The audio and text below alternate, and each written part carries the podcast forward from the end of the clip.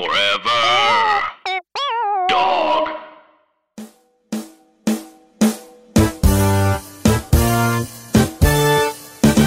Man, what's weird is none of us have, were in a fraternity. No.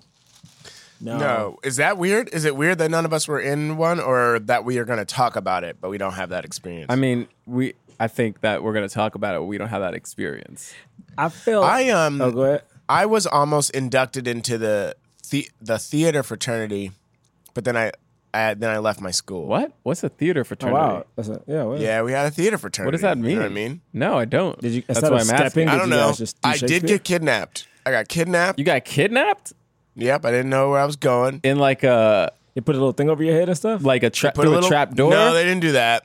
I think I was. I can't remember. I guess they must have put a thing over my head.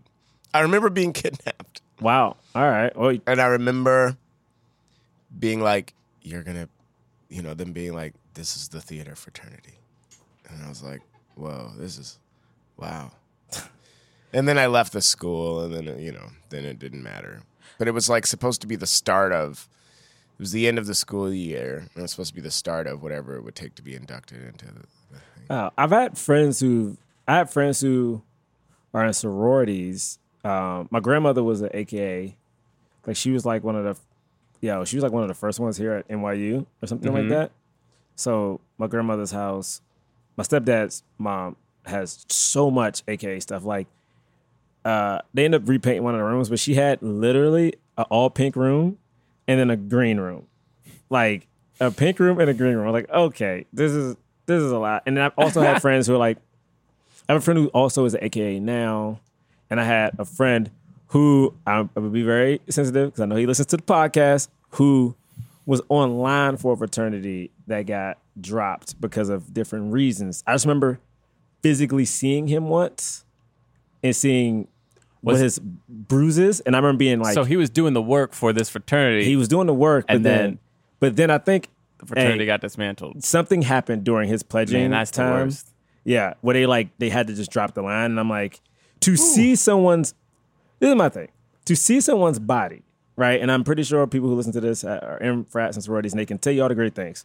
But to see you see someone get beat, and then later be like, oh, this is like my brother. I'm like, my mind was a goddamn individual. Is that what they call us? Like Uh-huh. as a goddamn individual, I, my mind just can't. I just don't. I can't see. I don't get it. Like You're gonna bruises, accept bruh. the Right. goddamn individual. Um, I think that's I, I, Title. I think that's what they call you. You're a goddamn I'm a individual. goddamn individual. Like, Is that I a could- bad thing or? I don't. I mean, I could be saying it, It wrong. is, too. right? I don't know. It it's is? like it's like you're not in the brotherhood. You're a goddamn individual, Oh, which is like gotcha. gross to them, Yeah, right? Like, I mean, I think Right. I think that's how it is, and maybe I'm saying it wrong. I just like I just remember seeing my friend's arm and being like, "No, dude." I remember, Right. I just remember being like so nervous because it's like it's different when you're like Right. when you it's a different color. I'm like, Right. bruh, what the fuck? Anyway, yeah. So Goodness. yeah, that's Yeah, I don't. You know. uh, I, But I know people like my friend. She's she's in the AKs. I think in somewhere in Uh-huh. Maryland, and she loves it. Loves it. Loves Founders Day. Like she is. Right. So she seems to like have had a really good experience. With Yeah. it. You know what I mean? I mean, if I if I think back to my school days, if you thought back to your school days, what, Bray? Don't ask No, no, him no, what. no, no, no. He has like to you- finish. no, that was, that was no. He just said if you well, I'm just kind of school days. reminiscing here because we're talking about this, and I'm just you know I'm thinking about my school days. Okay, and what, what about him? I'm I'm Bray gonna- is farther away from the phone than you are, Dara, so I can't tell if he's emphasizing the Z oh, really hard. Is Oh, no, he doing no, no. that? No, no. He keeps saying it and then closing his eyes like he's remembering something, but he hasn't said the thing. It's like I'm just Oh, he's I don't looking know, I'm just really picturing my school days. Wow. So now we're just gonna really go into it. His eyes are completely closed. Everyone, it is. All right. Well, Those were the school days. you're gonna keep saying it. You're gonna keep. are you gonna keep? All right. Let's just start the show. Jonathan Braylock, James the Third, Drum Milligan. What more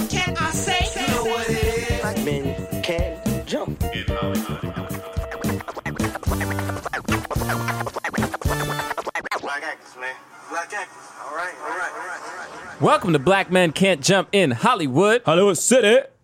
Dean, Big Brother Almighty. Big brother almighty. Wait, T. But I'm like, "Tee."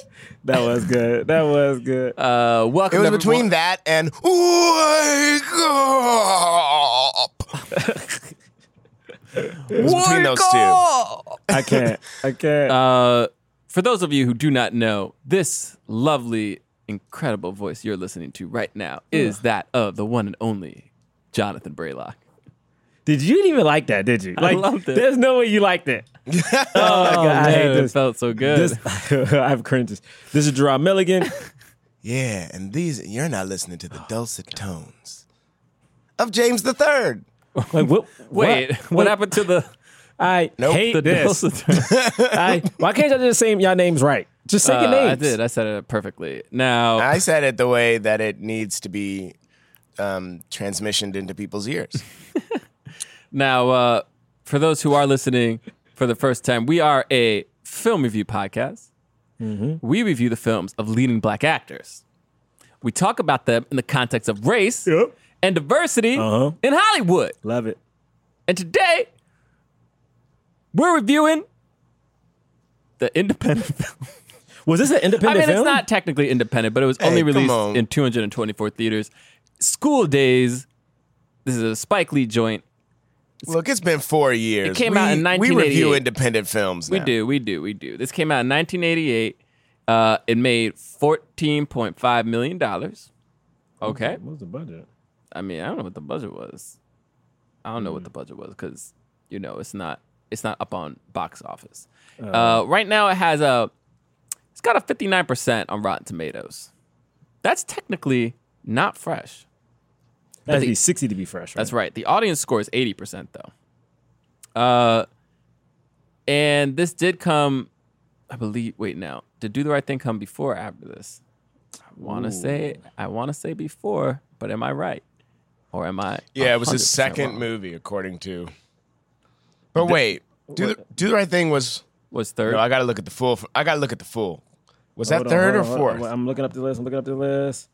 Do Oh wait, so sorry. Do the Right Thing was third. It came out in 1989. Wow. So this was before Do the Right Thing. Um okay.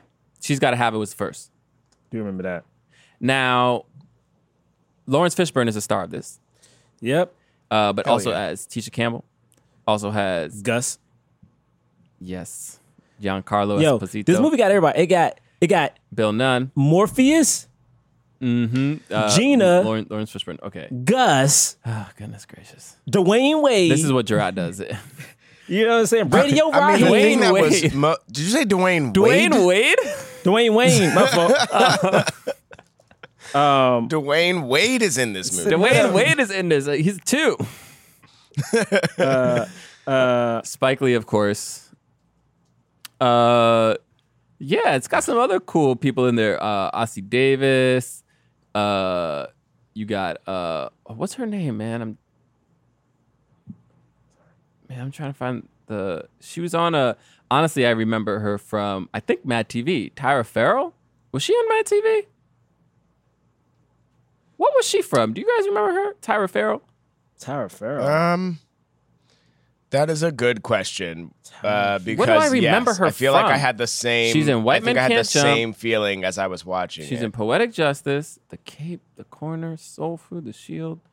No, what the fuck do I remember? She wasn't in Mad TV. What we also I- got we also got Jasmine Guy in here. I mean, but Jasmine Guy. I mean, come on. We must. Can we spend an hour talking about we got Jasmine Guy? We got please? Jasmine Guy. I mean, I mean, we, got can. um uh there's the other guy from uh um oh, right, Samuel Jackson, of course.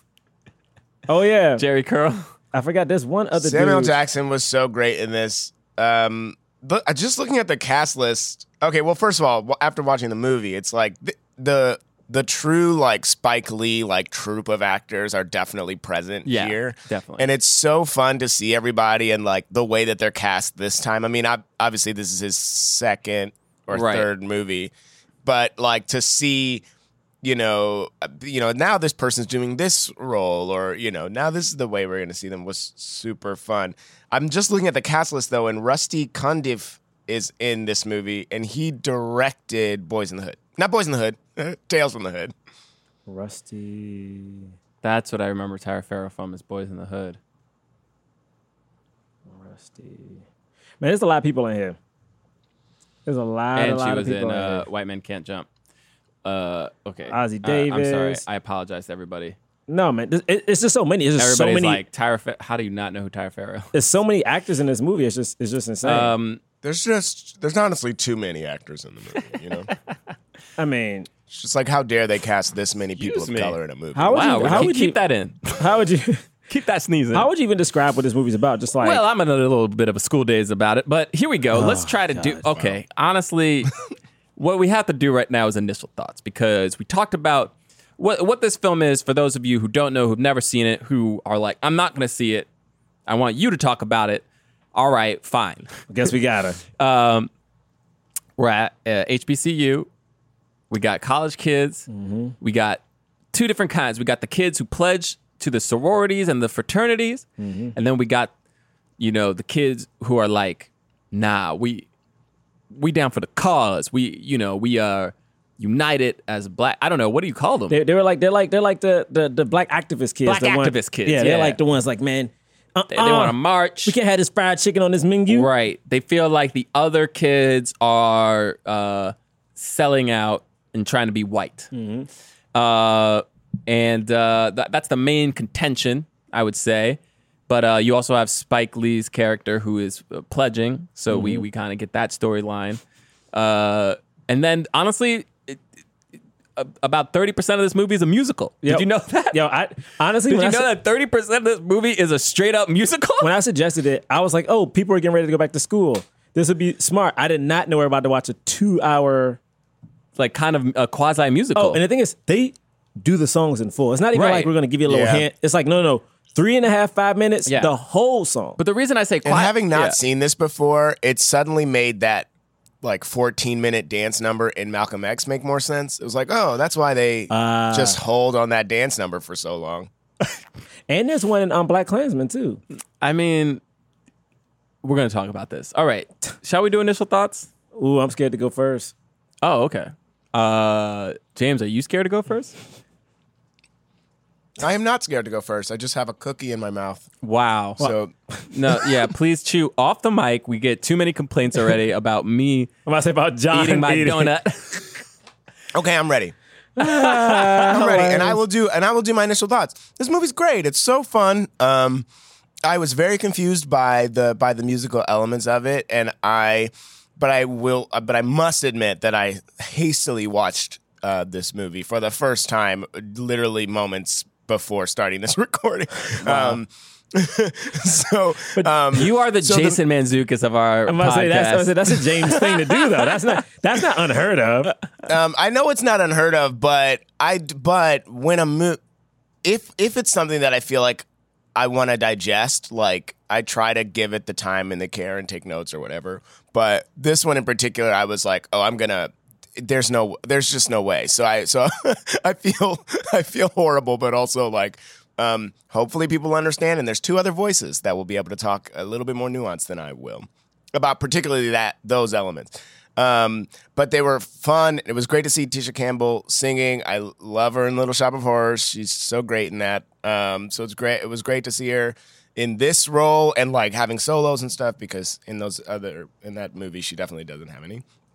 Um, and and when they, I was telling you guys off mic, but like I really enjoy the conversations that are had in the movie and like the fact that we do sort of get so many sides to what what is a nuanced conversation you know? Like i mean i think that the movie even though i think that they that they present as many angles as they can i think the movie has a very clear opinion and spike lee has a very clear opinion about the the answers to those questions um True. but like i love the scene in the in the in the dorm room when when Laurence Fishburne is just like, I need you guys to have my back. I don't need, I can't have you turning into, um, you know, the, the he gives some examples, and then moments after that, they're in the, they're in the um, KFC, and Samuel Jackson's like, Nah, you guys ain't, you you guys ain't are better than us, and then we have another, yet another conversation.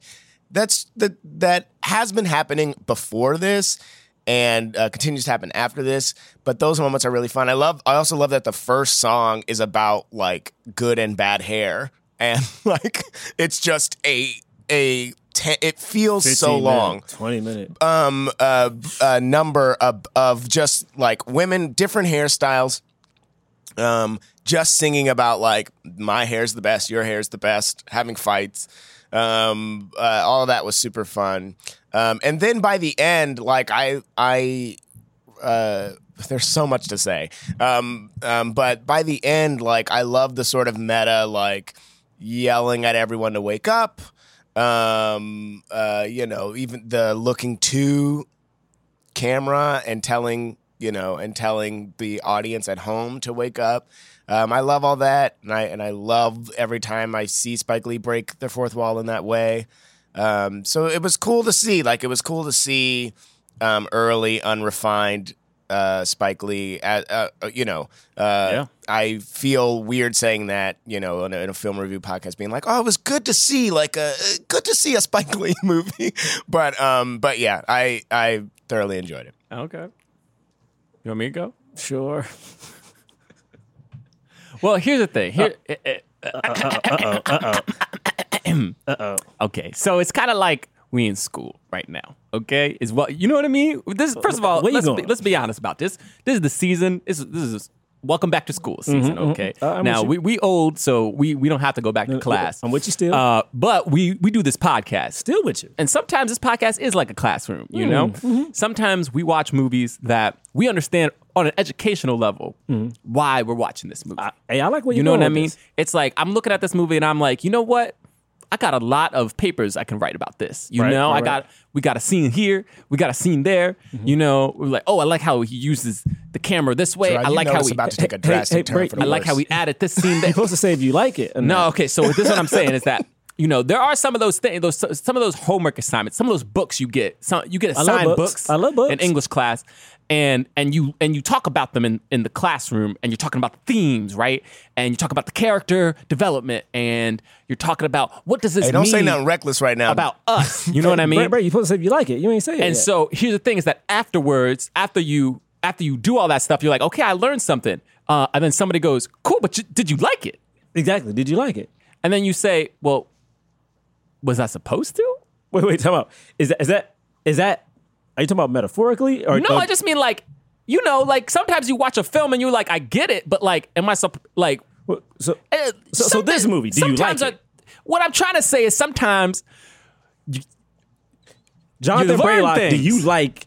you don't always Days? have to be entertained by the things that you learn from. You know what I mean? Jonathan Braylock, do you like? Listen, School Daze, listen. directed by Spike Lee. What I'm saying is, here's what I'm saying. We all saw Schindler's List in the classroom. We- okay, we, all right. But people yes. aren't popping that in as a family movie. I don't think. You know what I'm saying? But no, no one's saying Nobody this is a family School movie. Nobody's like family sitting movie. around like, why don't we watch Schindler's List again? Well, no, that's a history lesson. That is a history it's lesson. It's a, le- and, and, and, and it moves you in certain places, but it's it's not necessarily like a But you- but you- entertaining but you- value. but you Is know, that- you know what I'm trying to this say? my thing, but you know if you like Schindler's List, like Schindler's That- you be like, oh man, thi- this movie is teaching me a lesson. I and like here's the thing: this I'm not movie. saying this movie is like Schindler's List because Of it's not. It doesn't have the same uh, gravitas as Of course, that. of course. Uh, but uh, uh, have you seen Citizen Kane? Wait, hey, hey, So hey, here's hey, what I'm trying to James, say. Maybe you Just can talking ask about You know what I mean? I don't know if he, I don't know if he likes it. I can't Sometimes tell you if he watch, likes it. you know, you watch Citizen Kane and you like, I, I get it. You know, you they're like, this is the first time somebody did this, and you and you go, damn, that's why you, cool. Why are you trying to convince me of Tracy? What's No, I'm. on? but after you watch Citizen Kane, it's not like if somebody's like, "Yo, my dude, like we about to have a movie night. Let's pop in a fun movie for for for the friends." You know what I mean? We gonna we gonna pop. You know. No, I don't think. I don't think We're gonna anyone's get some. We're gonna get some, get some, some, some cold beer and some chips and watch Citizen Kane. I don't think anyone's saying this is a fun Nobody- movie. I'm just asking, did you like it? Okay, so That's all. I think that's what the people want to know. Now, And, this- uh, these these initial thoughts are long as hell. to conclude, to Wait, conclude, you, you, wait, you about to, you about to conclude? to conclude, Wait, how you? I think everyone should study School Daze. You know what I mean? Wait, Everyone wait, should time out. it. You can't. Con- He just- Yeah. initial thoughts. Now, You're we supposed gotta- to say whether or not you we gotta- like we gotta study this or film. dislike the film. You didn't do that. You didn't do the initial thought. You the just initial thought. spent 15 minutes talking about film theory. Don't look at me. Did you like? not even this like- movie.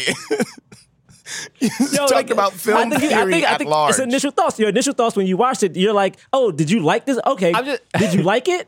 Did you love it, or did you go? I don't need to see this again." Listen, if I want to study a certain aspect of film This one. culture, I, I'm gonna I'm gonna watch this film again. You know, I'm gonna I'm gonna study it, and I think we all should study it, and we all have something to learn. So it's so it's safe to say you liked this movie. Oh, what's that? It's safe to say that because you want to study it, you have a lot of things you could talk about it, write about uh-huh. it. You enjoyed the film. I mean, does anybody? Can Does we, anybody Gerard? like- What were your initial thoughts? I, I don't know. Listen, I, I, will- I, you, you know what, you, you- know, uh, so based on look, I'm gonna be real, man. Like, I love Spike Lee. I don't like this movie. Oh, okay. Like the thing is, it's it's so crazy. Wow. it's hard because I, I didn't know you were gonna say that. I hate you. It's hard because this is my thing. I think what John is saying is right. It's just like there are both of you guys. There are really good messages he's trying to do. It just feels like for me, I wasn't cool with the dance numbers. Like I, some of them I didn't get. The message at the end of the movie, I, I hate the end of this movie. like, like I, it, is- it is so hard for me because I hate it in such a way where it's like, it is a thing that I think we discuss on this movie a lot, and I know I bring it up a lot. It's like, I don't know if me myself as a person, if I'm directing something, if I can tackle issues that women go through without feeling like I have someone, a woman with me to like really run this by, to be a mm-hmm. consultant, to be like, yo, what should, how does this go?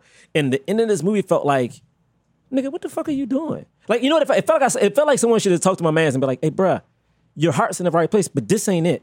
Like this, this ain't it. Mm. You know what I'm saying? And it felt like this was a movie that was unchecked. Mm-hmm. Like there was multiple points where it's like checks weren't just happening. Like the hair song, I'm like, Well, I got somebody it. was writing a check though.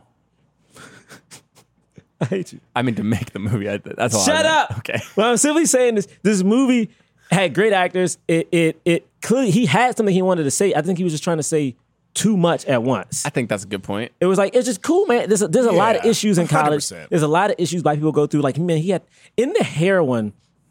Not only was it like not only was it like natural hair versus like permed hair, but also if you noticed it was like dark skin versus light skin. It was very much. you know, it was like we had that. Then everything that was happening with um um Tisha's sorry um Gina's character. Everything that happened with Gina's character just felt like Okay, Did you just say sorry and then Yeah, call her by sorry. a different You're- character name instead of her, real her actor birth name? and then you said a character name that's not. Was that- this is that movie. wrong? Is that- that's wrong? Yes, because that's a Yes. different that's wrong. medium. It's not even film. I mean, but but, but Gina is like Gina's Gina. talking about a television. Tisha Campbell. Sorry, Okay, Tisha Campbell. yes. Her character, like, honestly, I, I I almost wish that we had a black woman on here. I would love to know, like, and please tweet at us. I hate her portrayal in this movie. And I Oh. hate how it was written. Mm-hmm. And it wasn't her, it's how she was written, man. She was used as a device, which is like, I am not big. And this happens a lot with African American men in some of these movies. Is like, our black women are used as a device to propel a black man to do something. Hmm. Whether it's like um, Birth of a Nation, when like um, you know, uh, uh, uh, uh, uh, Union is assaulted off camera, and that's like, oh, that started an uprising, which did not happen in real life. Whether it's in Twelve Years a Slave, where it's like, what happens to Lupita helps, like, like it's, it's just like we just do this thing where it's like you don't have to push aside or devalue a black woman to like give this movie some importance. Like literally the catalyst of uh uh Morpheus running and waking up and doing whatever the fuck stupid shit he did at the end was because he found out what Spike Lee did with Tisha Campbell. And I'm like, dog, like, why did it take that? Why why honestly, why was that the suggestion of what needed to happen? And why did we not even see any type of real reaction from her? You know what I mean? It's like I like I, I'm I'm not cool with this shit no more. It's like it's like I'm not cool with this, and the shit just seemed tacky. It seemed tacky, and it's like it's Spike Lee, and I know I don't think he would do that today, but this seems very very That this was made in 1989.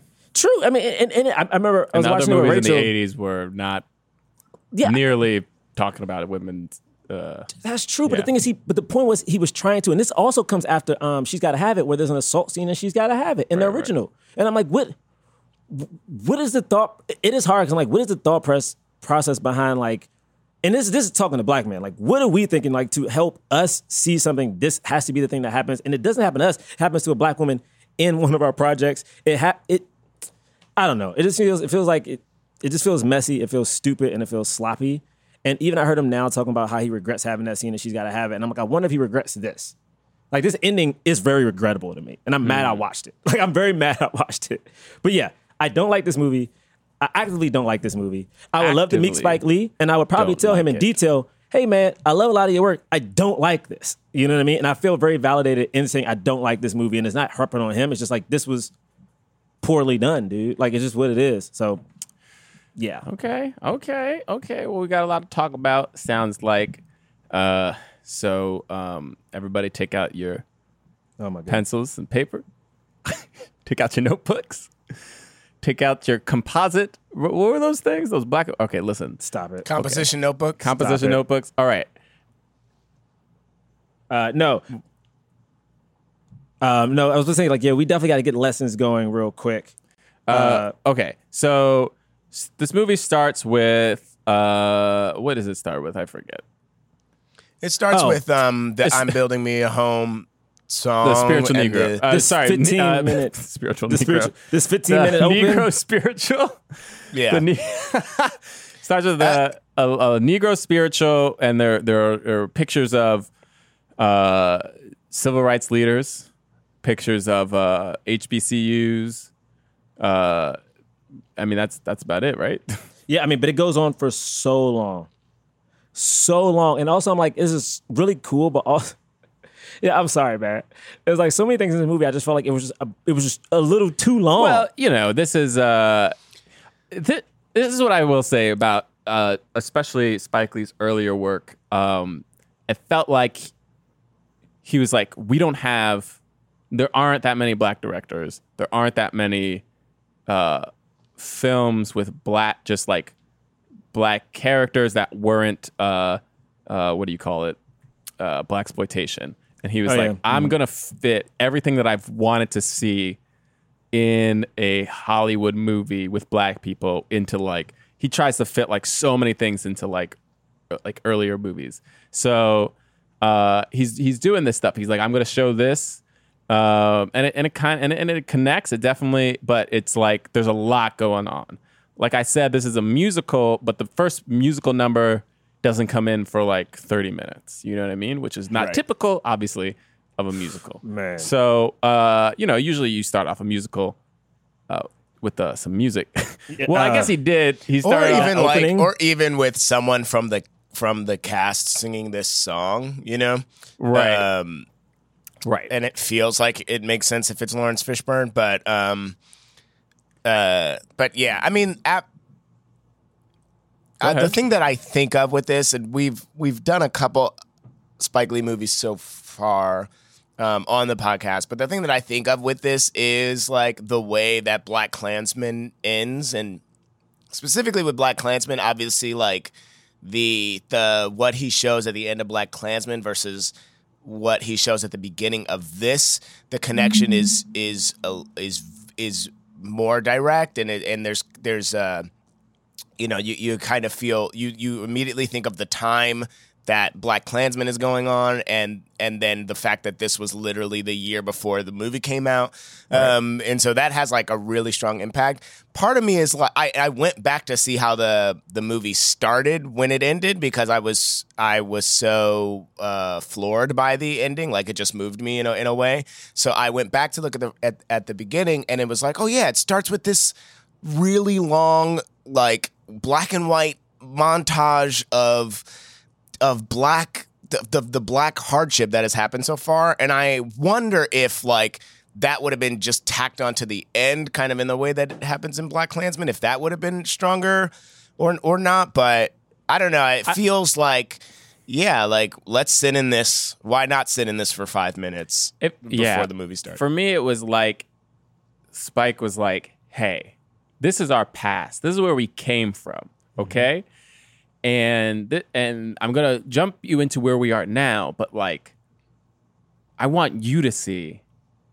Do you think where we came from and where we are now? Like, do you think like the progress is continuing? Do you feel like we have the same type of leaders? Do you feel like we are uh the culmination of all that came before us and and and therefore we can stop and we don't have to keep fighting because I don't, you know. So I'm going to show you the past to to remind you of where we came from so that I can show you where we should continue to go, mm-hmm. kind of thing, right? Yeah. Mm-hmm. Uh, and then so then we we were with Laurence Fishburne. I mean, he's just given a speech, right? Like Yeah. What is mm-hmm. the speech even about? he's given The a speech, speech is about, South Africa apartheid, which I think hadn't. I don't know Hadn't if it, happened yet. it hadn't fin- had ended yet. Yeah, hadn't ended Nel- yet. Nelson Mandela was It still. hadn't ended. They're like they're like free Mandela, and he's and he's specifically saying like that this school, this HBCU is behind like these bigger c- colleges, these white colleges. They're giving money, they're protesting, they're on the news or whatever. Why haven't we done anything? And that that's what Right. the, that opening. apparently there were there was money interest that uh, they had linked to South Africa, South Mm. African government that they wanted the school to divest from. So like Oh. they were like, you know, we have to pro we have to protest. This school shouldn't be accepting any money or I don't know what I don't truly understand how they would have been connected to South Africa, but I guess Yeah. maybe this was a thing that was happening uh, uh, during the time. Uh, it, it feels like it was. Uh, I don't I don't know if it was made up or not. Um, so obviously Nelson Mandela was actually in jail and apartheid was happening in South Africa. And there were a lot of people in America that were protesting that uh, as well as all across the world. And eventually Nelson Mandela was freed and apartheid ended in South Africa. So uh, it was a noble cause that he was fighting for.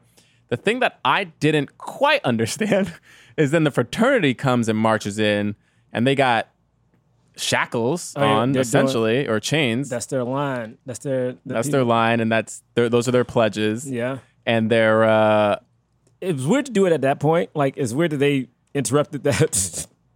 yeah. I guess the point though was like it, like I mean, because then that's when we meet uh, uh, Juan, Juan- uh, Giancarlo. Giancarlo's uh, AKA character Gus. and uh, Julian or Julian, and uh, uh, Julian is like, you know, stop your stop this like Africa stuff and blah blah blah, and and then that him and Laurence Fishburne get go head to head, and It's so okay.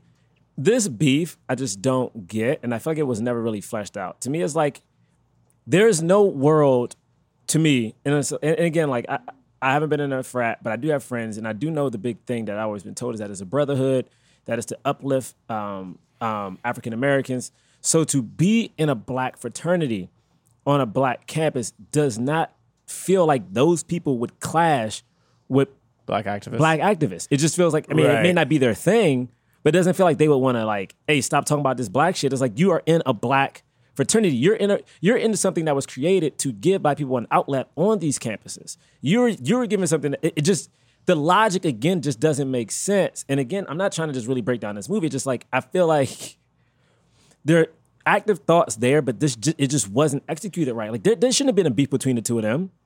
Well, Unless this yeah, beef I was mean, over a woman, unless this it beef was also like seemed over like when they were kids and one bullied the other one, and Kestis kids was like, "Your dad killed my dad," and unless this beef was like, I, you know what I'm saying?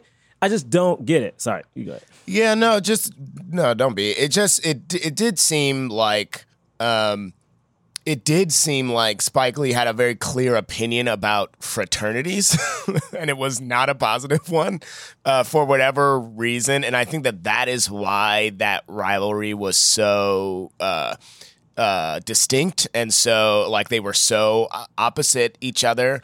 Um, he did try to instill. Uh, Gus, I, oh God, you're making me do it with um, with like a point of view that was that was just different than um, than uh, Laurence Fishburne's, but um, but yeah, like it. I I struggled with that the whole movie, like how it almost seemed like he just r- really was thought that fraternities and sororities and that kind of brotherhood was bad, and like I don't know if it was that he experienced that. thought that it was like a taking of a of a a cultural thing that like that white people did and now black people are doing it and they're degrading each other. I, I don't know if that's what his point of view was, but like from the beginning of the movie, he's like, "This is how I feel about it," and and he pretty much shits on it for two hours. yeah, he very much doesn't like fraternities. It's very clear. I read this is based on his time at Morehouse, and they also even say that um, Dap, uh, Laurence Fishburne's character, um, at one point I don't know if it's called tried out or I don't know what it's called when you're online, but he at one point was trying to be a part of that fraternity, but then for some reason like dropped. Because I, think at one point he says everyone changes when they become when they become a part of a fraternity or sorority, That's and it then was, yeah. Gus goes he couldn't like up, he wasn't up to snuff. So so I guess that is where this where this beef is supposed to start, but it doesn't feel fleshed out, and it just feels again it. They have even when you see uh, Giancarlo, they have the sorority, which I don't know the sorority's name because I feel like they weren't even a true sorority. They were just like the groupies of this fraternity. Like if this is supposed to be the Qs, AKs were like there are reasons they're brothers and sisters. These women were never treated as sisters. They were just treated like, all right, we about to just follow on what these dudes do. They did have a name because what's her name was going to join them, and she was saying their name, but I forgot what it was. Like I was like, come on, man. but um, they, it was very like the so the fraternity were like the you know the jocks, the the like the popular kids, I guess, or I don't know. It was very much pa- painted in this way of like the fraternity people were the bad guys, and then we saw, and there are a lot of scenes in this movie um, that are honestly somewhat disjointed, but there are a lot of scenes in this movie where it's just showing the hardships of pledging in in in a comedic in a purposely comedic way where there is a lot of like overacting and like uh j- just like general kind of I don't know a better word to use like sketching you know what I mean like very broad It's really broadly portrayed, and know. like, and they and they do, they do. Mo- there are times where within those scenes that it feels like, oh, we might be breaking the fourth wall here, but you can't quite tell. Like it's not as Right. it's not as pointed as as it happens when it's like the musical number or when it's the the end. Um, but he is sort of just like, and now we're doing this right now. You know, like this is a different movie. You know.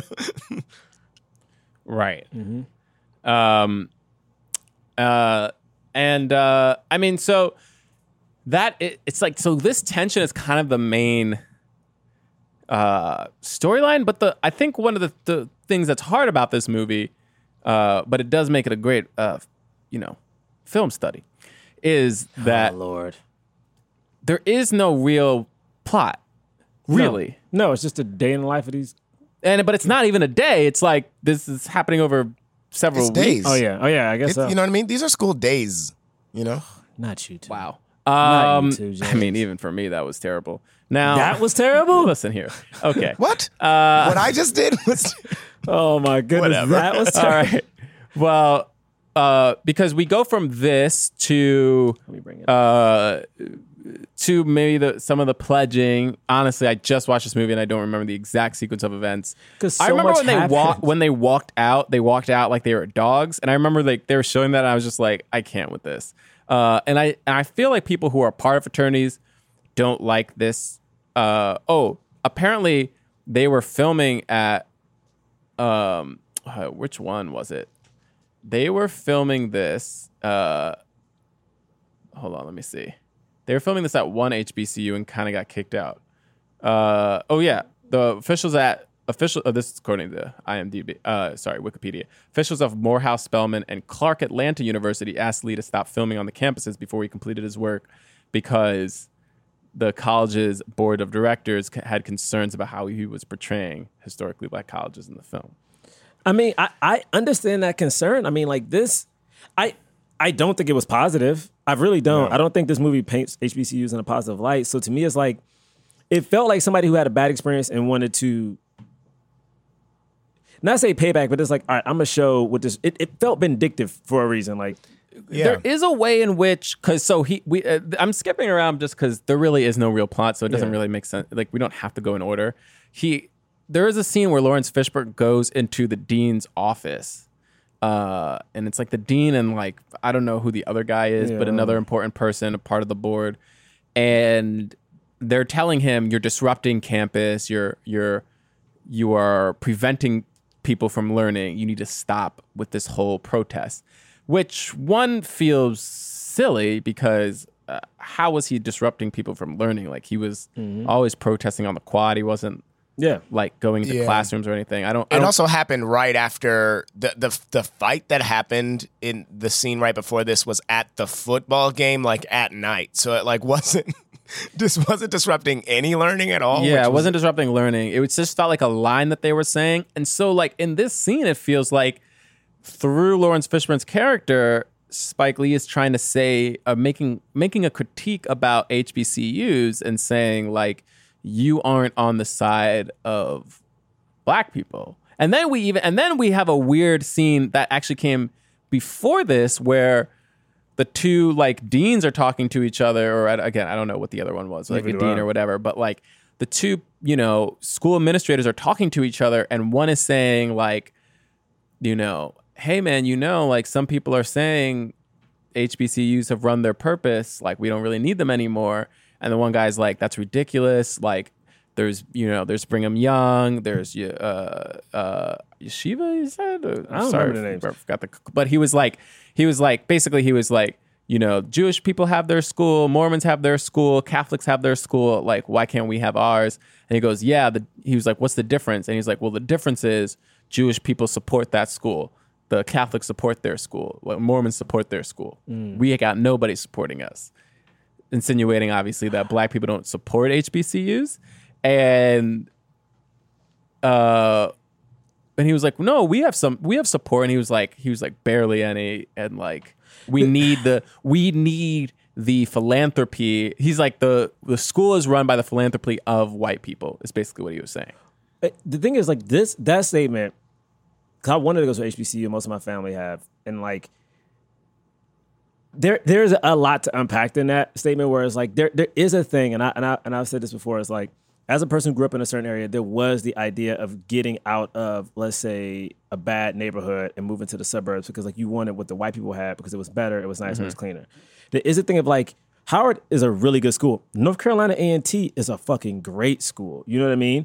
But there is this thing. It's like if you want to have higher learning, you got to go to a Brown, a NYU, uh, uh, a Yale. There is this thing put on like white schools versus HBCU, which is like if that's what they're talking about, it, there is a little bit of that in our society. Mm-hmm. That, that's not to say that black people aren't there to support it, because if you go down to like Clark Morehouse and Spelman, yo, those that school is filled with black people who are getting great jobs, mm-hmm. who are like learning a bunch of shit, And like giving back. and and get and doing the right, Right. thing. So it's like it's such a hard thing to say. It's like yeah, you want it to be as idolized as a Yale, but the thing is like we black. You know what I'm saying? Like the world isn't going to idolize like a Howard versus like a Stanford. It's just because because of our skin color, what we have will seem lesser unless we get to a point where everyone seems equal. That's just what it is. And to put that on black people, I don't think is fair. I just don't think that's right. It's like people go to the schools, so the school wouldn't be credited. Like it wouldn't have enough money. So we're there. It's like could we have more people? Could we have more African Americans in college? Yes, but also college is very expensive, and a lot of people are trying to come from these schools. Like some have money, so they go. Others are trying to get scholarships, grants. Like even if you get a grant, it's still not enough, depending on how you do it. So like that's Yeah, just an unfair statement. And it also and it also feels not only is it unfair it also feels like it's like general it's very much generalizing um truths right? Like um it, it- you know like typically what happens is when when you leave a school you are now in the pool of people that are funding the school keeping the school uh Right. going right and like if only black people are going to hbcus then then it is of course then it then it is black people that are f- funding those places and and then to be like and and then to sort of say that like all Jewish people are supporting Jewish schools and all Catholic people are su- supporting Catholic schools. That is also a non-truth because for as many um, Catholics that go to a Catholic school, there are also people that go to non-Catholic schools that are Catholic, and same with Jews, et cetera, and all, any of those people that he would bring up in this scene. So it's like, what what exactly does he even mean, or like what what exactly is the point of that Right. statement? I think he was trying to say, and again, I don't know if this is true. I don't know the financials of these schools. I don't know how they compare. I mean, like this film was, you know, made uh, 30 years ago. So it, it's been a while. So I don't know if it's even the same or what, what it's like now, but or what it was uh, uh, like then. But it seems what he's saying is that yes, the black people go to the school and they pay their tuition, but like all schools, they depend on extra donations. They they de- they depend on like money outside of the tuition uh, money, and that money is coming from the majority of that money. It sounded like what he was saying was coming from like white philanthropists. So like because they had a picture of like some old white dude on a, on the thing, and he was like pointing to that. And uh, but again, this was like just a scene. Like it wasn't like what the movie was about. There's a lot of scenes like this where a scene is ha- like so let's i mean we can talk about the whole musical number with the hair because that had nothing to do with the movie technically. How did it even start? but well it started well here's a here's what I, i'll say. I actually really liked it i really enjoyed this musical number and there was a part of me that was like man what would it be like if spike lee just made a, a musical just like an actual musical where he committed to making a musical? Uh, because this wasn't a again it was a quasi musical because it was Yeah. only parts of it were musicals and then the- some part and not in the way that like you know for lack of a better example the lion king like Yeah. has only like a couple of songs in it you know but like You know what it reminded me of? full grease. because I was also sort of, I also was feeling like, ugh, the- if he's gonna do this, like really go for it. And it, and honestly, it kind of feels like he, even though there are still musical numbers towards the end of the movie, sort of feels like he abandons it halfway through. He's like, oh, why did we, why did I do that for an hour?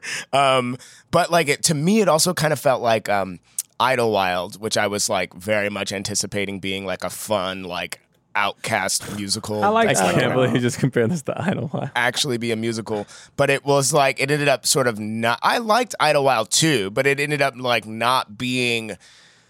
It ended up not being what it felt like an OutKast musical would be. Like, and it also ended up not really feeling like a true musical. It would kind of be like they would be in a song and then they'd be like, uh, "Let's move on from this and get, Yeah. get, get into the movie." also, Um, I feel like musicals are hard because, like, and this is no disrespect, but those songs got to pop, like for real. Like, I felt like to, to it was hard for me to.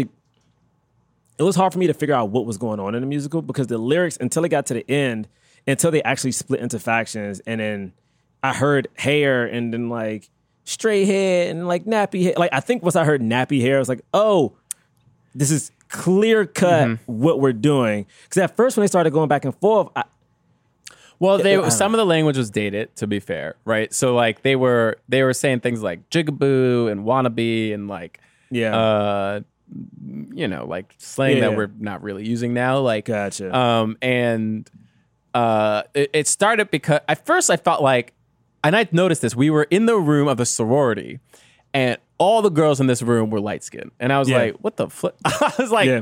now this is, I was like, this is clearly done on purpose. Like, yeah. Mm-hmm. everybody here is light skinned, like everyone in the sorority. Um, and then there were actually, when they finally did the musical, there were like one or two dark skinned women who were in the in the sorority and like maybe like one light skinned woman who wasn't in the sorority but like for the most part it was like Oh, yeah. m- ma- vast majority light skinned women who and so their hair is all did up it's done up in that very 80s style where it's so big and Yeah. like poofed out it's not even like the wig it's not like the wigs that we use today which is very like almost like Yeah. asian hair like very very straight and like Not as big baby. but this is was like big and yeah this was like faucet, baby. uh you know kind of like fluffed out and you know so they they all had that that kind of hair and then all of the I mean, black activist women. I don't know. The- the- basically, the darker skinned women the had, darkest like, women just fros and natural fro hair. Mm-hmm, and natural hairs and all different styles of natural hair.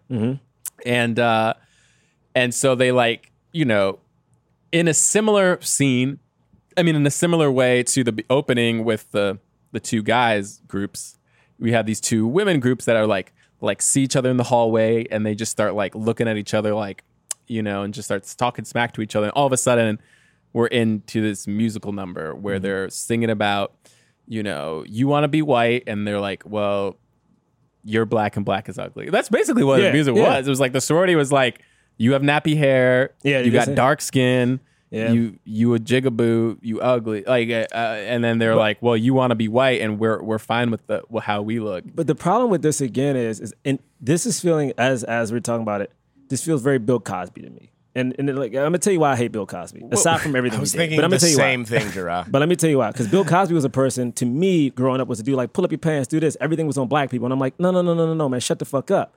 You need to understand the people you're talking to. You need to understand people's lifestyles. Whereas this movie to me feels like he's putting he's pitting black women against each other. And the thing is, is like as a darker skinned person, it's like my beef is never with a light skinned person for succeeding or doing anything else. Mm-hmm. It's how society views that person. So to me, it's like to me when I saw this musical, it's like oh, it's showing that we don't get along, we're clashing, and that is our fault. It's not like we're not discussing the fact that like there is a paper bag test. It's not discussing the fact that like a lot of times people will favor one versus the other. It's not discussing that. It's just like, oh, you want to be like them. And the thing is, that's not saying a light, light skinned person wants to be like them. A lot of times, you know, and Brad, I know if you talked about this, like, yo, you're dealing with two different worlds, a world that I don't know. Right. You know what I mean? And we're not taking that into discussion. All we're doing is being like, see black people. You know, like it's, it's putting the blame on us, and I'm mm-hmm. like, yo, dude, fuck you. Like the, the only answer I have is like, fuck you, because you did this a scene right after another scene where you're like, no one's supporting HBCUs. It's like, nah, cuz you're wrong. What What's tough too, though, Gerard, is like th- what's tough too is I'm trying to figure out how to say this without sounding like I'm taking Spike Lee's side because I'm not. But what's what's tough too is that like there are some people who are like, "Fuck you, you're light skinned," you know, like that. There are some people that are like that, and there are, and I'm and, and there are some people who are like, "Fuck you, you're dark skinned," um, and like Spike Lee being. I guess one of them. well, I actually, I, I actually, I will. I guess like to, I guess I will technically defend him in this. That I do think because some of the other scenes of the movie, I think this is the thing that you just brought up, Jara, is what he was trying to bring up in the movie, which is we shouldn't be fighting, we shouldn't be pitted against each other, we should be united, right? Like that's the whole, the scene with, and I'm gonna jump ahead again, the scene with the college kids and then Samuel L. Jackson and like the like old timers in the in the in the chicken joint where the old timers are looking at these college kids and and I mean the irony of that is like they're looking at the college kids they're like oh you want to be white because you're going to college. You're trying to mm-hmm. oh you think you're better than us because you're getting an education? You think you're you're taking our jobs and all this stuff? And Laurence Fishburne's like what are you talking like and like and but he's realizing it in the moment too of like he's going back to school talking to other kids and saying you're trying to be white and now he has somebody telling him that he's trying to be white. And he's in that moment realizing like oh we're just divided and we sh- we shouldn't be even though the like uh, one of the first things he says is like you're talking to me about being white. You got chemicals in your hair. Like you have a Jheri curl to make yourself look to to to get away from the naturalness of your hair you know and you're wearing a shower cap on your head. I love it. He's like, you're wearing a shower cap. And then uh, Samuel Jackson's like, well, y'all, like, y- what y'all don't realize is that y'all, y'all are niggas. We're niggas and you're niggas. And then Laurence Fishburne's like, you're not a nigga. yeah. And that's the last thing he says, and he walks away. And he was like trying to, and I, and like that, I really liked that scene a lot because I was like, that great scene was deep. It was just like, oh, they're, you know, they're they're fighting with each other, and then Laurence Fishburne has this realization like the only reason we're fight like this is the problem like is like we're not united. Like we need to stop fighting. We we've been pitted against each other but in a in a fake way. And we're actually both not the thing that we're saying. We are yeah and like if that. only if only there was a way to i mean and granted you know he talks about a lot in two hours. But this is a super important scene right? Because exactly what gerard was saying of like it's not that we are fighting together it's that people have made us to fight or the way society is viewing us. And specifically mm-hmm. saying you are not a nigger is great because it like it does sort of point out like you've been called that we've been called that. Now we're even now we're even claiming this term and using it and talking to each other in this way. And like we're only doing that because of this history of of racism and slavery and systemic racism that has led to us now turning against each other. And like that one line sort of says like and now we we should just embrace ourselves and who we really are which is not this thing but it you know then we but we don't have time to even walk that out anymore because he has to move on to whatever the next topic is that he tried to cram into the movie. Yeah, since we're skipping around, I just, you know, Yeah. I just want to skip to the part I hate the most about this movie. Okay. I want to skip to the end when we have Spike, who again, I understand directors put themselves in movies. God bless. Uh, they don't have to, No, they don't, but they do. especially when they can't act. My man had They don't mad need to do it. close ups and my man had mad dramatic moments. They don't. But he's put himself in a lot of movies. We know this. listen. I mean, no, no diss. I just wanted to say that. No diss to him. His best film, he was the lead of. Listen, Guillermo. Isn't that crazy? yo? It makes, Isn't that crazy? That makes it's so crazy how good of a film Do the Right Thing is, and that Spike cannot act. But the thing is, like, if you think about it, like, you're not talking about him in the movie. Like, you're No, not being no, like no. Did this thing. No, no, no. Anyway, um, I want to get to Tisha Campbell's character. Mm-hmm. Uh, the movie ends. It's gaslit. Mo- the movie ends with you know her, Giancarlo. Like Giancarlo is like, yo, I'm over her. Like tomorrow, I'm gonna offer up. He to- says that to the to he says his, to, to his boys. to his boys. I'm over her. I'm off tomorrow. I'm offering her up. anybody who can have. You know what. I'm saying? Offering her up. Mind you, this is the same woman he's said he loved throughout this whole movie, Mm-hmm. who has had his back throughout this whole movie, who stopped him from getting into a physical altercation with Laurence Fishburne, maybe a few scenes prior. Mm-hmm. Now, uh, the scene in question is like when, when Laurence Fishburne is like, "Yo, my cousin wants to pledge, just you know, he need like he's deserved it. Don't fuck him over. Like he's done the things he needed to do. Don't threaten me." So, Giancarlo's idea is to have uh, Spike Lee, you know, half pint, who everyone thinks is a virgin. I guess he is. You know, guess so Eh, what? no, Whatever. Guess he is. He wants him to lose his virginity because he does not. And he said this a few times in the movie. He does not cross virgins. All right. He offers Pretty up his gross. Yeah. offers up his girlfriend to do it. Doesn't talk to her about it. Doesn't say anything. No. And the thing that makes me even more upset about it is that when she does, when the scene goes down, first off, she's the only woman in this house, right? So I was nervous. Right. She was the only woman in this house. And you are supposed to feel nervous. You're her. supposed to because he says I'm gonna offer up tomorrow. Yeah, yeah, and so yeah. we, you don't know what his plan is. It's a bunch of dudes drinking. Yeah. This is the It's- this is the end of hell scary. Mm-hmm. night. This is the end, end of the most craziest night. She's there by herself with her boyfriend who's in charge. She probably feels safe, right? But we all know as the audience that's not what the case is. And to me, what is even more disgusting is that this dude had this plan, and then he offers up Spike, who I think at this point we're supposed to think is a good innocent kid. You know what I mean? Like I. I still don't understand what we're supposed to feel like from his character. We know he wants We're to be in the supposed to. team. I think we're supposed to feel that he's misguided by wanting to pledge in this fraternity because I don't think we're supposed to like the fraternity. cool. But my thing is, like, we haven't had a moment of like, oh, he's battling good and bad yet. No, me. no, no. So it's so, all told through Laurence Fishburne's character. So we get to the scene. They make sure this walk up to the door is very long, right? And Like Giancarlo just fucking like sells it. You know what I'm saying? She's like she is clearly basically visibly crying. crying, right? Like she's crying, like literally crying. decides to go in. yeah, right? And this is the part that makes me even more mad because once they get in there, I'm like, oh, maybe Spike Lee is supposed to be that innocent kid who, like, you know, I'm gonna do the right thing, right? I'm gonna He- do the right thing. And he says, "I don't." He's like, "We don't have to do this." Yeah, and then she's like, "Take off your clothes." And at this point, I'm like, "All right, so are they about to do it? Are they not about to do it?" Even to even towards the end, I'm like, "Oh man, Are they- is they're it actually faking happening, it. Maybe they're faking it. Right. So like we we have this moment of like, oh, she can finally be like, "Yo, you ain't shit, dude. I hate you. I can't believe you offered me up to that. He didn't do it. I thought I thought he was gonna give a savage moment where like Spike Lee didn't do it, and also she had a moment to tell off this dude. You know what it ended with?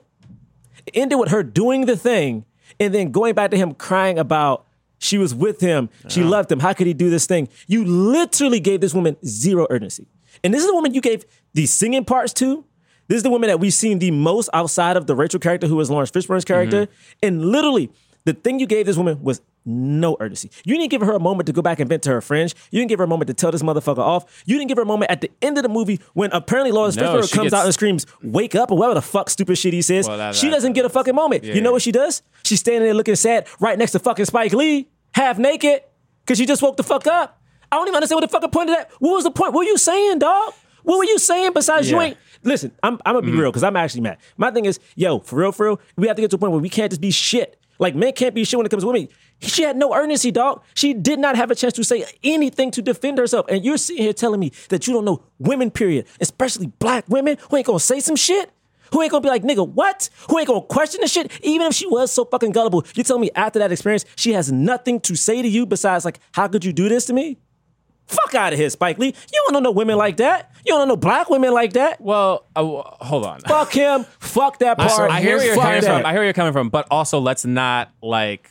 I'm 'cause not there saying that are uh, because there are there are hundred percent women who have gone through an ordeal like this who aren't who don't feel uh able to say something in the moment after it Yeah. happens, right? Can I? Can I Yeah, get? A, so- can, okay, and, cool. like, can I get a moment I, later will on? say this too. I hear what Any you're saying. moment? Yeah, Can I get anything?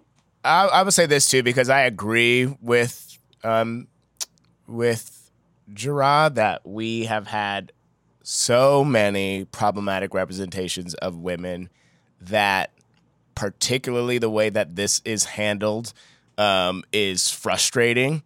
I was moved by the ending and particularly this part, and I loved the way that this the scene where he's where she's talking to him is shot, and and I was definitely very much manipulated by this, so I did enjoy it. Um, and like, and yes, to what Bray um, just said, like, you know, there are times where people, you know, even even black women don't know what to say or or don't have the words or think that they did a thing that they that they regret out of love and like and and are wronged in that way. Um, so so I was moved by this, um, but like also yes to Gerard's point, like especially and Spike Lee might be more of a culprit of this than than other directors as, as well, be, particularly with like she's got to have it. This going coming right after that, um, but like I don't know it. There was something about it. There was something about the silence. There was something about they do a little look. They do a little look in the meta wake up, and it and it's I don't know what the look means. I don't know what we're supposed to get from it, but it was like Tisha Campbell has so much power behind her eyes when she when she looks over at him, and I don't know. I I I was very moved by it. I'm good on this. Like I understand that for real. For real. Mm-hmm. I understand women go through that.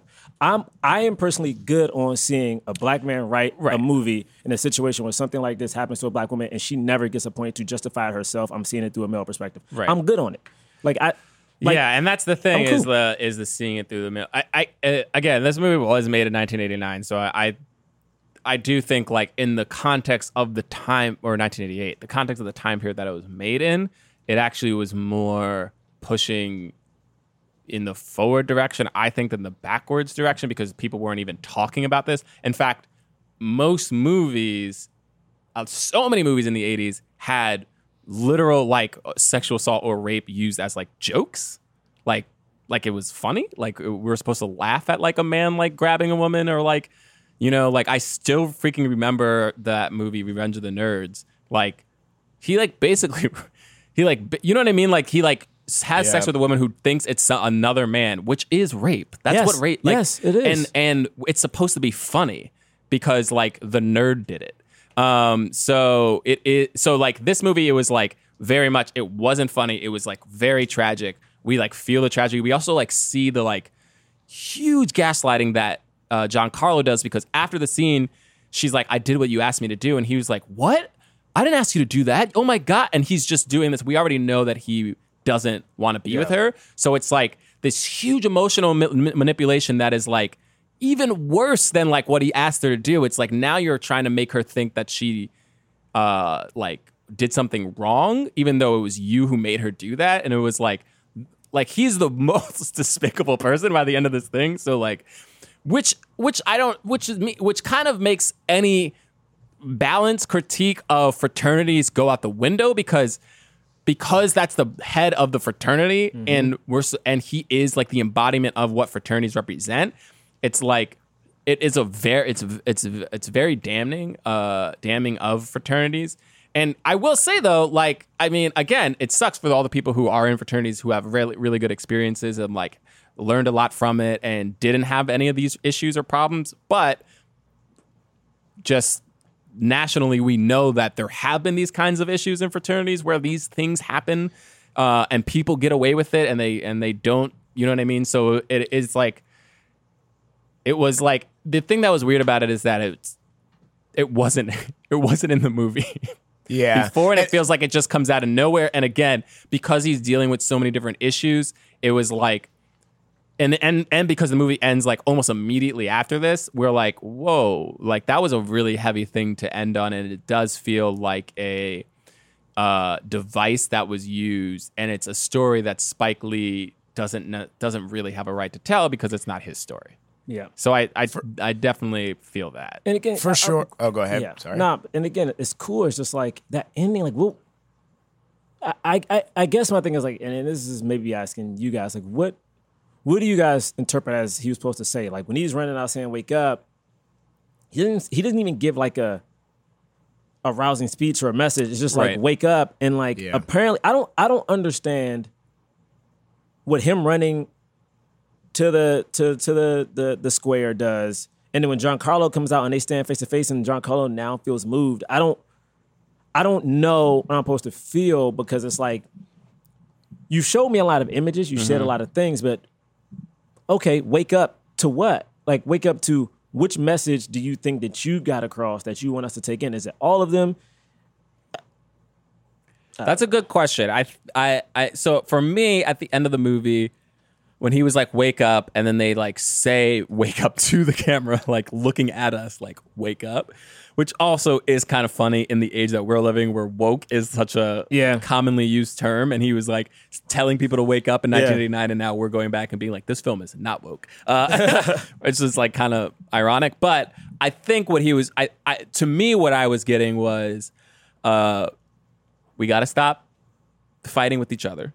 Uh, we got to uh, like support all black people need to support black people, and we have to stop like abusing and disrespecting women, um, specifically black women. But um, and and he, the thing is that uh, all of the other counter stuff that was brought up felt relevant. And so I don't know if he wants us to take that into consideration either. Like when they have that scene, this is going back now, but when they have that scene when Laurence Fishburne's like, uh, are you guys with me? Like, you know, we have to do this. And then the one dude's like, hey man, like my family were, you know, sharecroppers for like a really long time. I'm the first person in my family to go to college. Like, I'm gonna finish college. I don't care about you. I don't care about South Africa.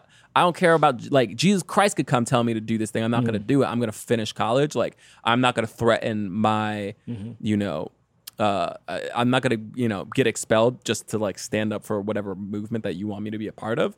And there was a part of that was that was like that was real, you know. Like there was another part that's like, you know, oh, it sucks that like we have where people are divided at times but then there was like like a real thing of like yeah but should people sacrifice everything for something that like for another country? Like because the thing that they were protesting was south africa and it's like yeah you want to support that but also like that's not your country right? And that's like kind Yeah. of what Giancarlo was saying. Like he was like you're not from africa. You are african american. I'm from detroit okay? Like i don't know anything about africa and neither do you and that's also real like Yeah, yeah. you know what i mean so like i don't know like there were good points that he had the other side quote unquote make and I never feel like he actually resolved any of them. It Yeah. wasn't like Laurence Fishburne necessarily even learned from them. And then at the end, Laurence Fishburne gets all of the righteousness to say "wake up," and everybody's like, "You're right, we do need to wake up." And yeah, I don't, I don't, I don't exactly know what we're supposed to wake up to I don't know. outside So I of like stop fighting with each other. Or, I don't know. So I have a I have a couple things to say. Uh, but before we started to talk about the wake up part at the end, a thing that I wanted to say, and it connects to something you just said, Bray, about the I'm from Detroit thing.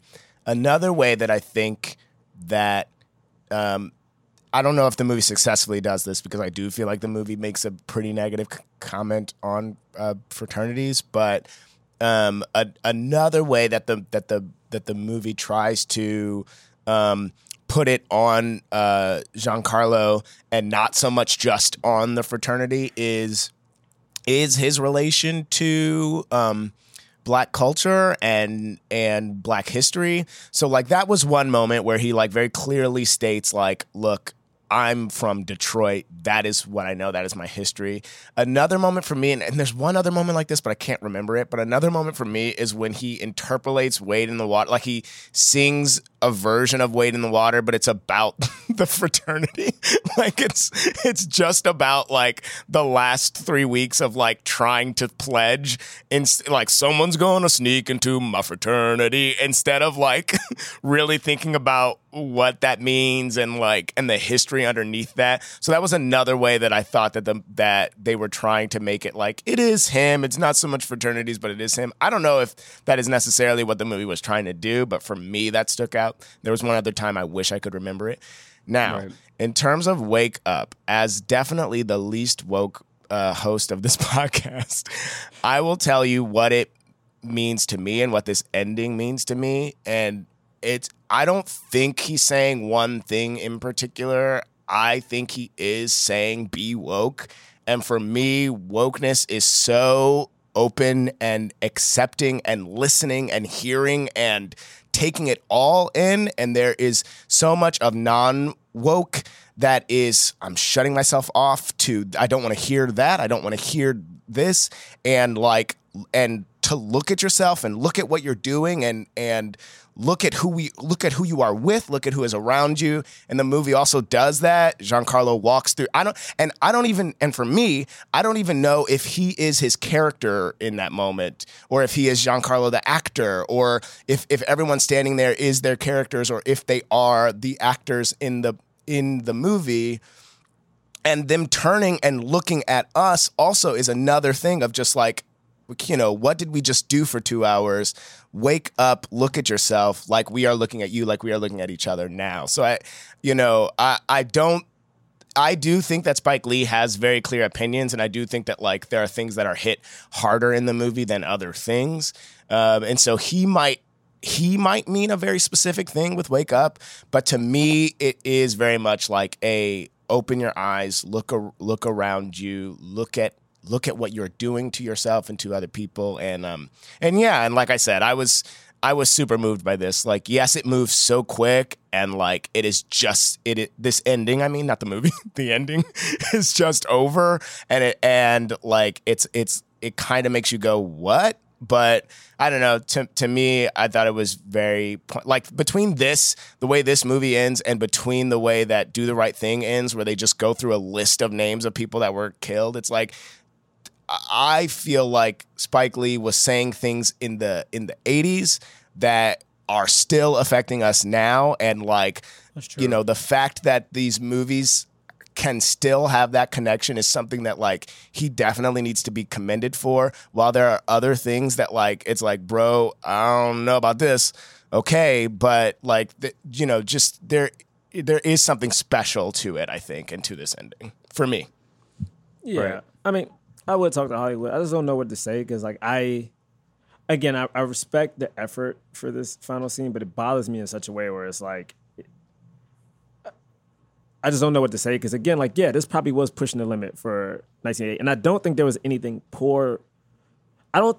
I don't think there was anything malice wise done with it. It just like it just felt very tone deaf to me.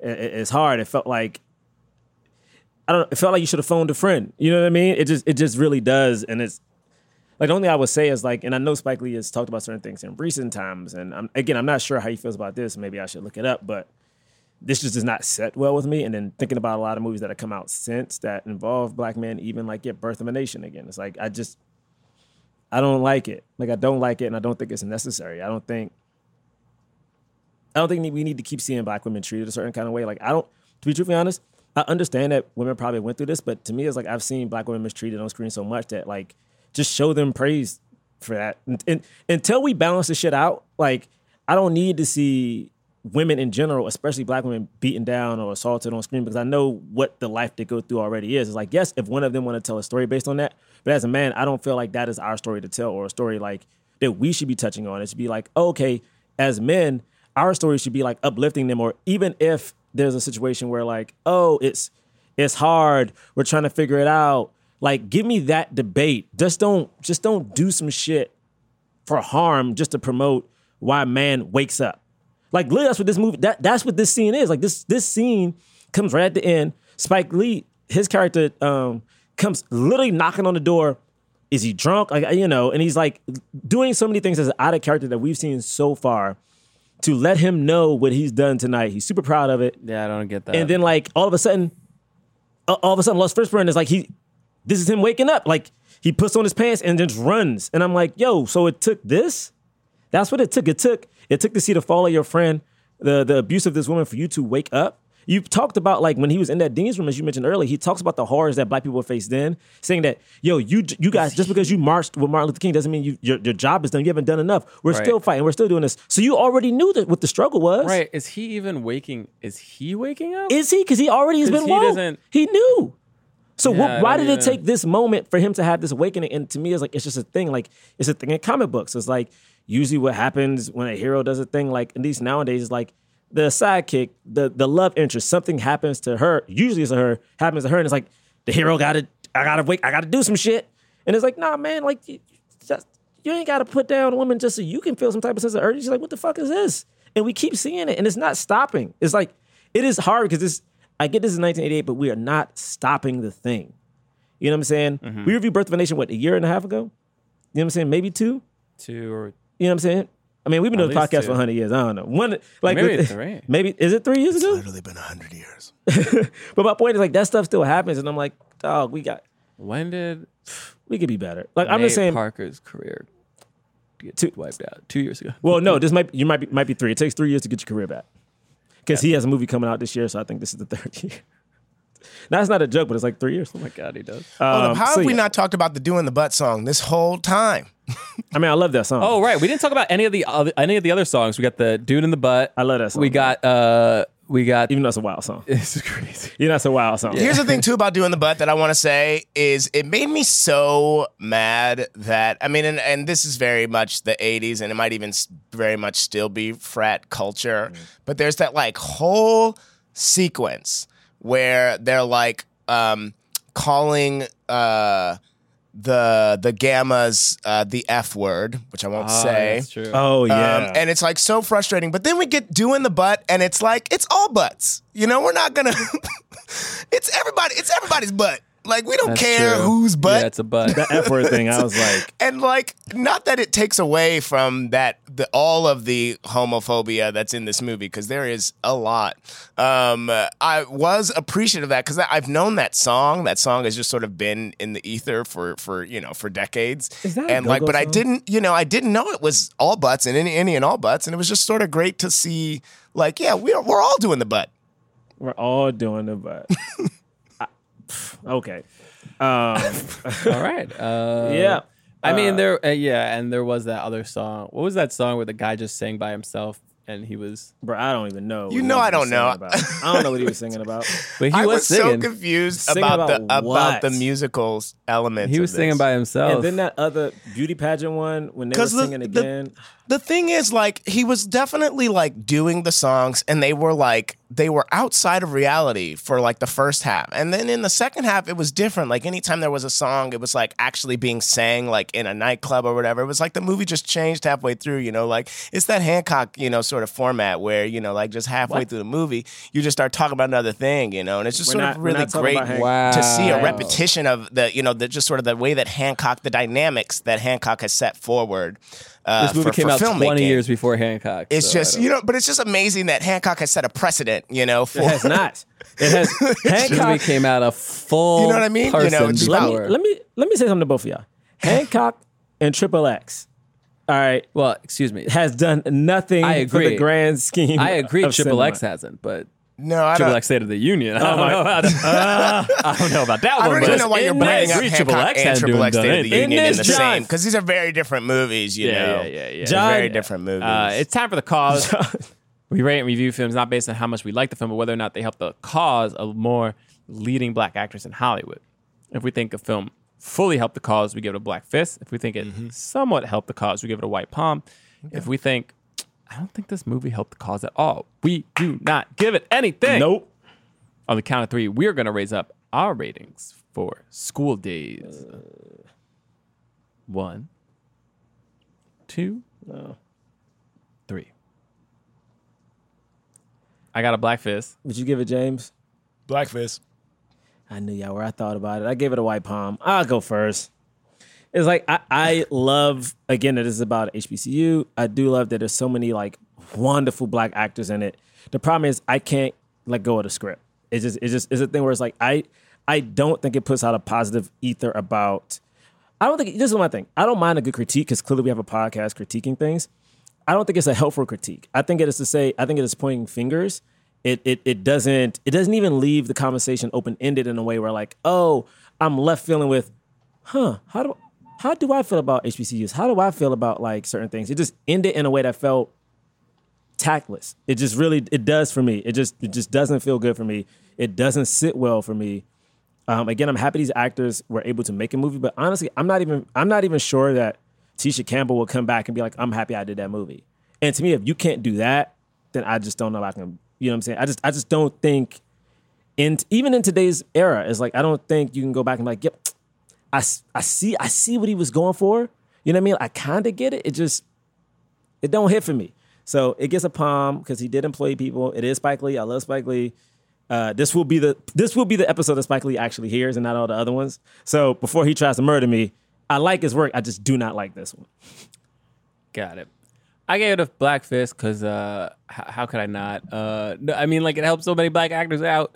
Laurence Fishburne was the lead of this. Obviously, he's an incredible actor. Went on to have an amazing career. I, I, I would be interested to know what what Tisha Campbell thinks about this movie. I, I actually feel like she might still be proud of it, especially because she was like, you know, one of the one of the leads and and did a really good job and like had two songs that she was you know singing in and was did a really she was like great like I didn't like I didn't know she could sing like that or I'm assuming that was her singing It is it her wasn't- singing. Yeah, she she can yeah, sing. She's she a really, really really Yeah. sing and she it was the performance was really great and it was uh tragic at the end but you know I do I did feel like she had this uh character that was interesting and and and then winds up getting a, a like really deeply abused um uh but uh I feel like this movie passed the Bechdel test It did.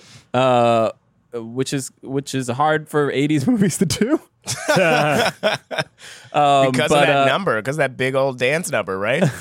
because of that dance number yeah they were talking to each other about hair there and that was a full-on 15 minute musical number Brother, it was. Yeah, uh, it wasn't about men. So, um, uh, and there were like some cool scenes, you know, just like I don't know. Spike Lee gave, gave a lot of people like uh, uh, acting at least credits. You know what I mean? And some of them like went on to do more. Some of them didn't. But like, man, he put a lot of people in movies. Like it's it's crazy. And a lot of people had a good like though that scene with uh with Laurence Fishburne like by the um like screaming for her out the window uh, yeah, or yeah. by the windows and like the women who come out and they're like oh please like all yeah, of that, that homegirl was from great. Madea was was one of them. holy Oh, yeah, crap his friend. she her- is from friend. Madea Yeah, the friend. wow Meet the Brown. All She's a. Brown. damn okay go ahead James, James.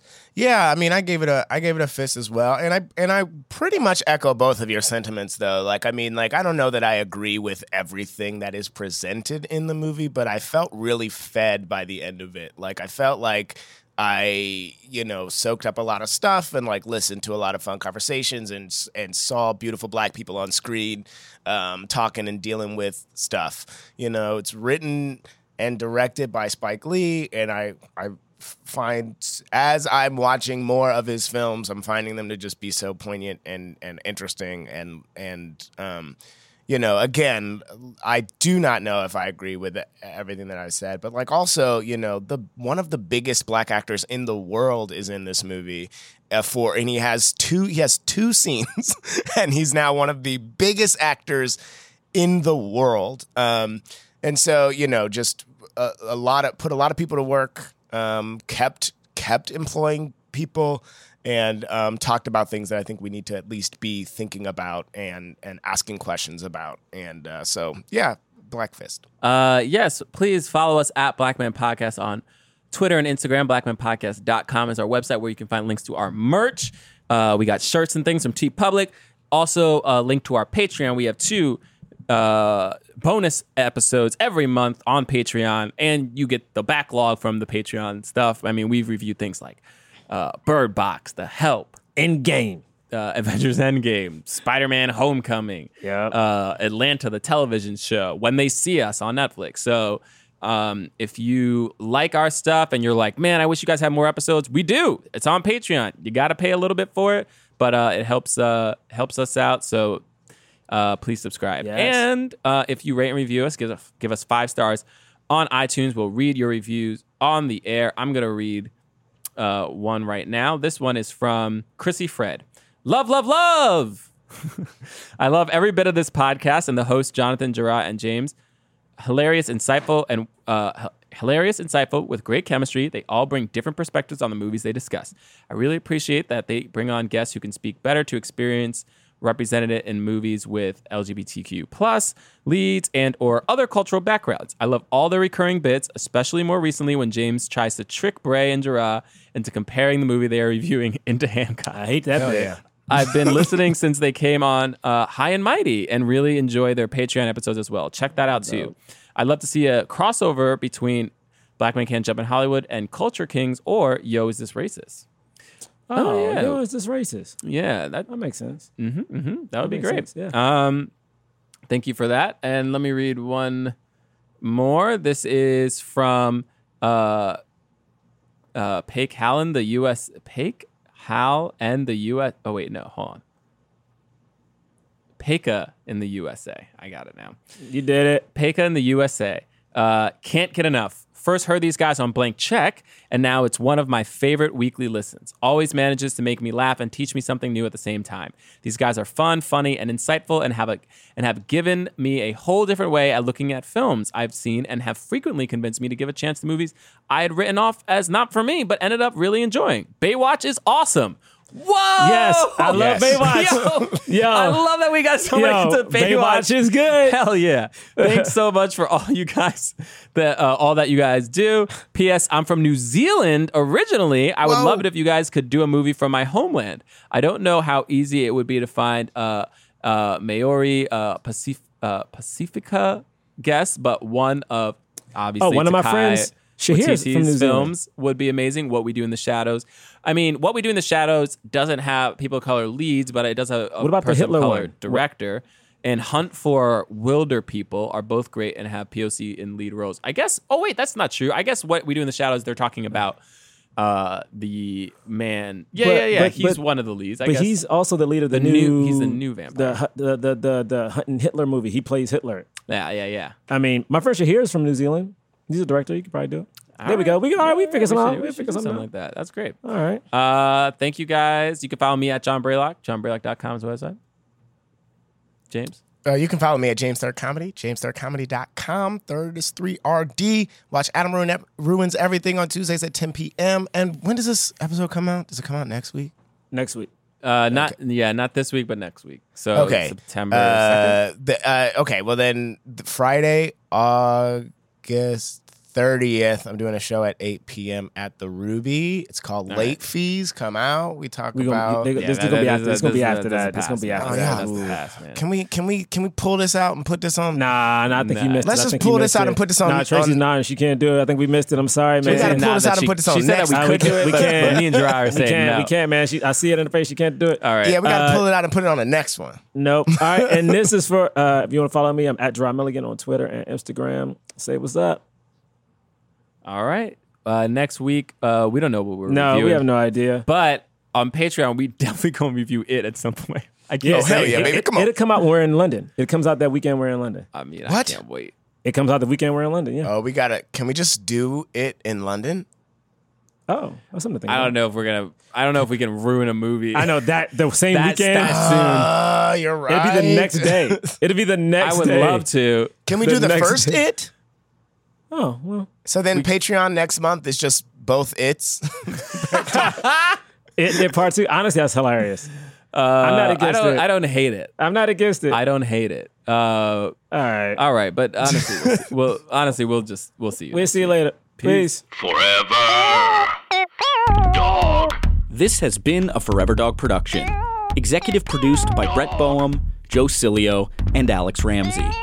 For more original podcasts, please visit foreverdogpodcasts.com and subscribe to our shows on Apple Podcasts, Spotify, or wherever you get your podcasts. Keep up with the latest Forever Dog news by following us on Twitter and Instagram at Forever Dog Team and liking our page on Facebook.